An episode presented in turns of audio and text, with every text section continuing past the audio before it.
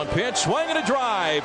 Deep to right field, way up there, way out of here. Goodbye, baseball. Eight strikeouts for the King tonight and make it twenty-three consecutive scoreless innings for Felix. Strike three called on the outside corner, and there it is. It's time for the Seattle Mariners Baseball Podcast. Kyle Seeger!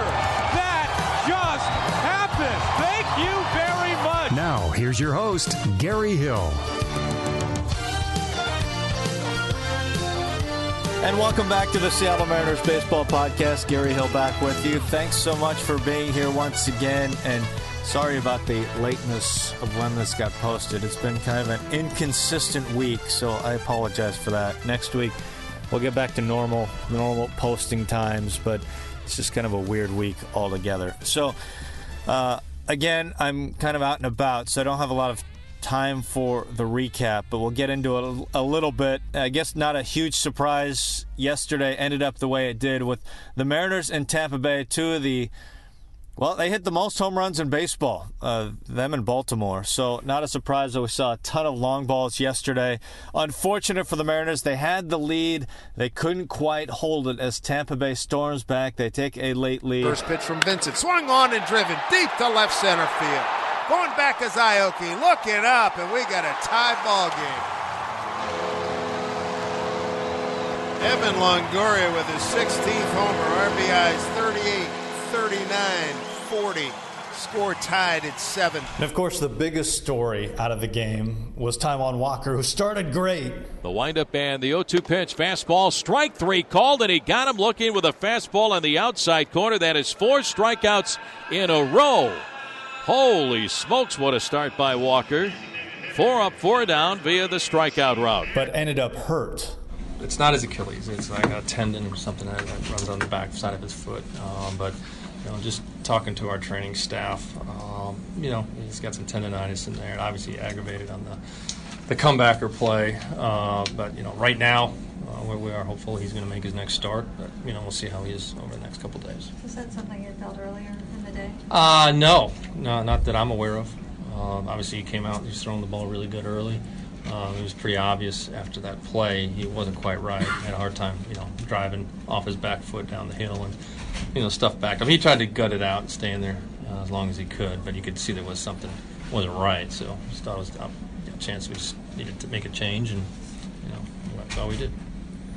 Vincent's a guy that doesn't walk many people, and the walk to Miller, was it a hard um, thing to maybe figure out where that zone was tonight? Oh, you know, I... It, It was a longer at bat, you know, and he was trying to work Brad you know, Miller carefully, but, you know, he, that was obviously what hurt. And, you know, Longoria went up there looking for a pitch, and, you know, he got it. So, uh, you know, we had a lot of opportunities tonight um, to score more runs than we actually did. Uh, we didn't take advantage of everything. Um, their guy hung in there and proved to be the difference, is that, you know, we had some up there, but just didn't quite, get quite enough. Scott, what do you take away from this? When you, what's the first thing that when you leave here tonight that eats at you? Oh, I think, you know, those games, you know, in our league, there's a lot of games that are run won or lost in the sixth, seventh inning, and, and trying to get uh, through those innings. Um, and, and uh, you know, Nick Vincent's done a really nice job for us this year. Uh, you know, he, he made a pitch. It wasn't a horrible pitch, but it was certainly one that Longoria was looking at. I guess, you know, if you play through that inning, you know, then the nine-hole hitter gets a base hit, and then the walk. Uh, it's, it's the home run. If, it's different if it's a solo and not a three-run. So, uh, but that, and, and I think, you know, our opportunities to score more runs. You know, we, we probably should have scored double digits tonight, but. You know, so the M's will try and get back at Tampa Bay today. Nathan Karns will take the mound. four ten at first pitch. He'll go against Drew Smiley, who has struggled. A lefty on the hill. And the Mariners have hit lefties, especially with the long ball this year. And then Thursday. This is going to be a fun matchup. ten ten, James Paxton will take the hill, and he's going to go against Blake Snell, local product, taking the ball for Tampa Bay. Sensational young arm. He's one and oh with a one point eight oh E R A. He's appeared in the big leagues a couple of times this year, but he's getting the spot start for the Rays on Thursday, so that's a game I'm very much looking forward to. Mariners still a chance to try and take this series, now thirty-four and twenty-nine, but looking to bounce back today behind Nathan Karns. Well, there you go. Now you're ready for today. Here's what we're going to do. Josh Kearns has another tremendous feature, so we're going to hand it off to him in just a minute or so. Jesse Smith, a conversation with him about the shift, which is really, really good. Kind of an inside look at what the Mariners do when it comes to the shift. Also, Rick Riz, a great conversation with Mel Stottlemyre.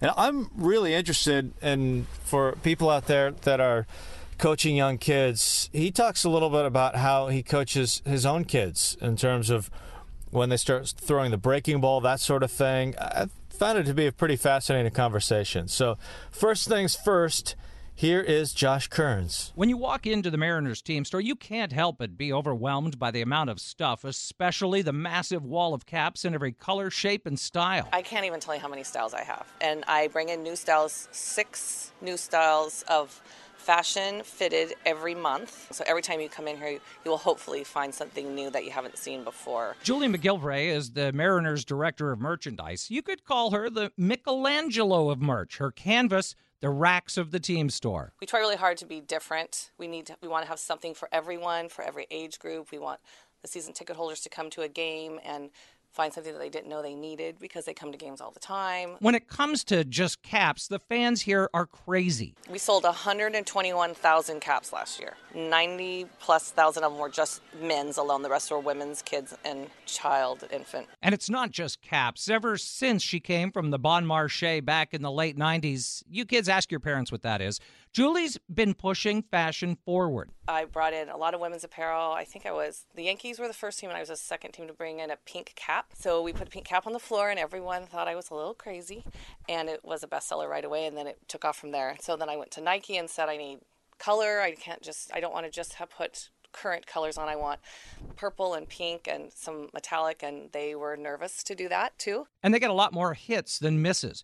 Julie and her buyers travel the country working with the various official suppliers to find unique styles and offerings, often customizing them and designing different things for the unique tastes of the Northwest. I'd like to have as much as I can here that you can't find anywhere else. Our player tees are the only player tees with a sleeve patch, for instance. Um, we put a basic exclusive T-shirt on the floor that is our own design every year that you can only find here at the Mariners team store. But the biggest sellers are still the authentic jerseys. Felix is num- number one selling, and then Cruz and Cano are close, and Seeger, and then right now because of Griffey, he's over the top because of Hall of Fame. That's one of the easy parts of the job. But Julie and her team also have to try and decide which newer players get a spot on the racks as well. I just ordered Marte T-shirts and jerseys. They're not here yet. Marte is here. He even sold when he was on the D L, and he's back now. And De Ho Lee is the most exciting, fun one right now to buy. I brought in his little test of one hundred forty-four and sold. I had thirty-five left at the end of the homestand, so I had to go back to the well right away and reorder him. Unfortunately, things don't always work out. If they get hurt or they get traded, then it's over. And then I have to mark them in half, hopefully sell them as fast as I can at the markdown price and move on. Suffice it to say, you can get a Montero or an Ackley or Rodney jersey for a low, low price these days. But overall, just look around the ballpark or anywhere around town, and you can see Julie pretty much has her finger and her eye on the pulse of fashion. When I go to games, it's hard for me to watch the game sometimes. I spend the whole time looking at the crowd and seeing where my product is and who bought what and what, how it looks and how it fits. And it's fun to work in the store and sell to the customer and see what they purchase and what they pick out. And, and then when I'm not here, when I see my product out on the, somewhere else in the mall or at the movie theater or out to dinner, that's even better. I'm Josh Kearns reporting for the Mariners Sunday Magazine. And now the conversation with Jesse Smith on shifts. Jesse, we've seen it all year long. We've seen the, the shifts on the increase for the Seattle Mariners. And you look at the numbers the Mariners have been at or towards the top in defensive runs saved. Simply put, they've been better than most and one of the best clubs this year at executing the shift. Now, when we talk about shift, it's so much different now than what it used to be. Left-handed pull hitter, you don't just stick another guy on the right side of the infield. There's so much more that goes into it. What goes into putting the shifts together for the front office? Thanks for having me, Gary. Like you said, there's there's a lot of factors. Uh, we're, the first thing we're doing is we're starting with the batter and what they've done against uh, that's that handedness of pitching, left-handed versus right-handed. And we're breaking it down. We break the field into a bunch of segments. So, like you said, it's not just pull or opposite field, because really the shift can work if they hit as opposite field as well sometimes. And we're looking at how frequently they hit it to these segments, as well as how hard they hit it when it goes there.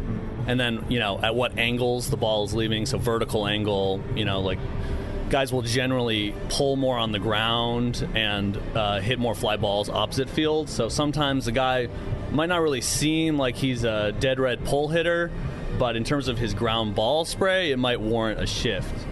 Uh, we're also looking at the pitcher on the mound, of course, and uh, you know what, what what kind of pitches they're throwing, what's their arsenal. Certainly velocity is harder to pull. Uh, fastballs are harder to pull. Outside pitches are less likely to be pulled. So if we're looking at pitcher tendencies, if we have a guy who's throwing ninety-nine on the outside corner with regularity, you know, we're probably going to shy away from shifting there. And you might have actually seen that with James Paxton's last start. I think there were several situations where we might have normally recommended a shift, even with James Paxton, but he was throwing so much harder than usual that, uh, and he was going so well that the coaching staff might have shied away there, and that's probably a good decision. How do you measure whether the shift is working? Right, so we spend a lot of time on that very question, and there's a lot of ways to cut it up. Uh, You know, there are. You know, we want to look at it really in depth uh, for the nerds like myself, and we also want to sort of get more uh, a broader picture that we can pass down to the coaches and the players, uh, and we want to gauge it in all sorts of ways. I think to start with, what we do is very simple. We just we say, imagine if we were playing a traditional straight-up alignment, which you see less and less in the game. It's the traditional straight up might have to be redefined, but that's that's an aside. Uh, so we, we try to imagine if the fielders had been positioned traditional straight up. You know, we've got no information on the hitters whatsoever, so you just you put them where they've always gone, and and from there it becomes a lot easier. Certainly using like the StatCast tools we have available to us, we can just measure how far we think an infielder, an average infielder, or even our infielders could have ranged Uh, to get a ball, and we can assign an expected value uh, to every ground ball based on where the fielders were.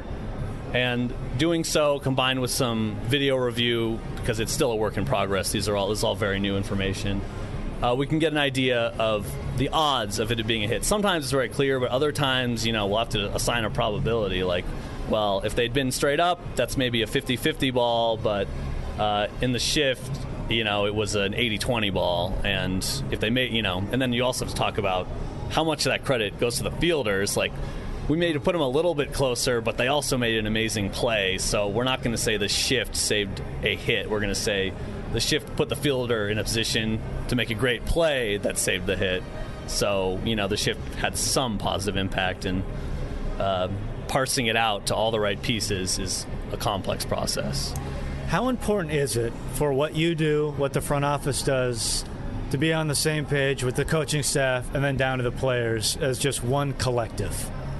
It is absolutely critical to everything that we're doing.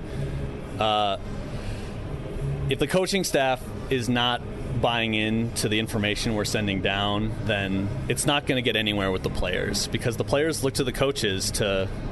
Yeah, for to guide it for guidance and to reaffirm that, you know, the data is worth trusting. Uh, so you have to get that trust to the coaches, and then the coaches can get generate that buy-in from the players.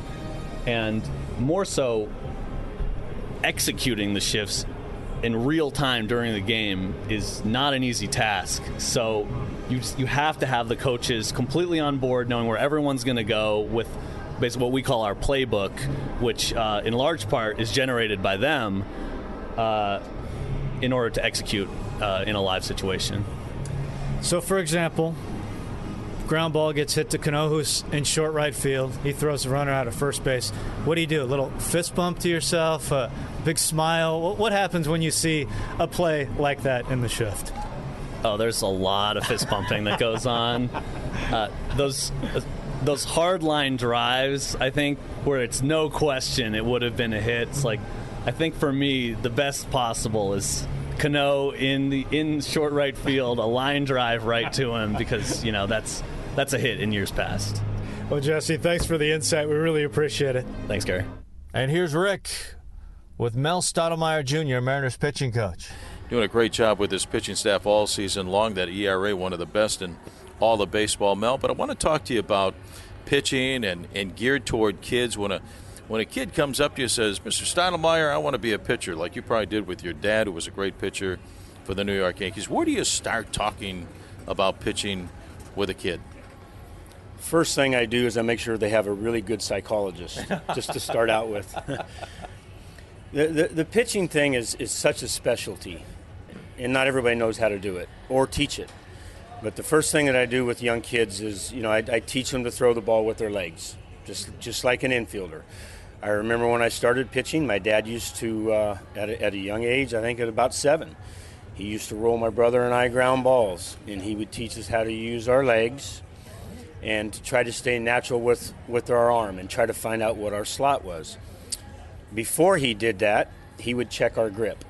And uh, the, the grip is is something that uh, it, it's it gets looked past a lot with young kids. You know, the hands are so small, and a lot of kids want to throw the ball with two fingers. And so to, to make sure that you had a gap in between the, the baseball and the hands and the thumb underneath the ball, And, and just teach a kid to, to, to stay natural with this arm. But you, you do that by rolling them a baseball and trying to find out a slot. But there's lots of other little things you can get into, you know, the direction of it, uh, getting to a balance point over the rubber was some of the things that my dad talked to us about. And even as we were become major leaguers, uh, you know, we a, a little term, a little phrase that he gave us, he talked because Todd and I like to hunt, and we still do, but we, he talked about our front shoulder being our our gun barrel and the backside being our gun sights, our scope.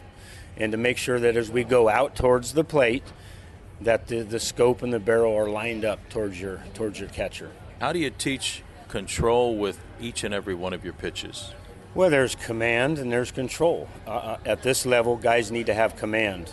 You know, when they when they miss, uh, their misses are on the big part of the plate, and those are mistakes, and those tend to leave the yard, and we get to ask for a new baseball. But uh, You know, I mean, Rick, that, that takes time. I think the biggest thing is to get our catchers to give give the young pitchers the plate to work with, to use all seventeen inches.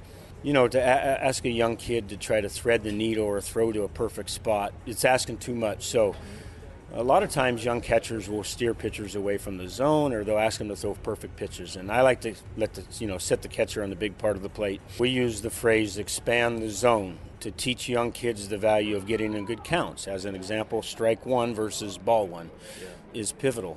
That part is the approach, and it's something that doesn't go away even at this level. We talk to our guys about. So just to get them to attack, to get, get in good counts, once they're in good counts, to through time and experience, learn how to finish hitters. And that takes time, and yeah. lots of time and lots of practice. Mel, hitters have a, a stance, and their swing pitchers have a wind-up. How do you find out what's comfortable to get that ball going toward home plate? Well, everybody's body is built differently, and their arms work differently. Some guys, when the ball comes out of the glove, they'll take it, you know, straight up to the sky. Some of them, their arm path will be back behind them. So the timing mechanism of getting their body and their arm connected together is, is imperative. To keep things simple with young kids, and I did it with my boys where I started them out from a stretch. Once they got their balance and they became coordinated, we started to implement the wind-up, and there's all different kinds of winds-up. The important things are to try to build up steam and some ry- rhythm and some athleticism through our delivery, And, and to drive at the plate, to make sure that we get to a balanced position before we build up that steam. Keep things simple, get them to the balanced position is, is the most important. Visiting with Mel Stottlemyre Junior here on Rick's Tips. Mel, final question, and it's probably different for a, a lot of kids, but when should a kid start throwing a curveball? My dad, and, and again, old school, a household where I had a dad as a pitching coach and was a great pitcher. He didn't let Todd allow us to throw breaking balls till we were sixteen and seventeen years old. In this day and age, that's it's unheard of because they're all throwing it young. Here's the thing that I tell people. You know, young kids' joints, their tendons and ligaments, their growth plates are, are not developed until a later age to where they're, you know, in the fourteen and fifteen year old, they're still growing. And it's not that the breaking ball is, is going to hurt them, is not many people know how to teach them to throw it properly. And then they abuse it uh, because young kids at twelve, thirteen, fourteen cannot hit breaking balls.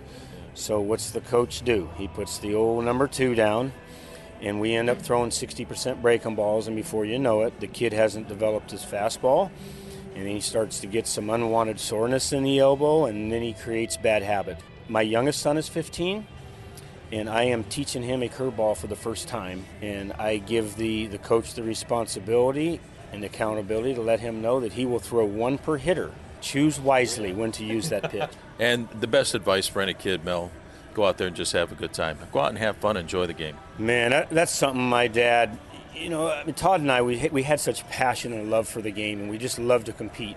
When we got to a point in our careers and, you know, through American Legion where we got real serious and we had some tough days, and you know, Dad always had to had to kind of pull the reins back and have sit us down and talk about, look, this game is supposed to be fun. It, it is a kid's game.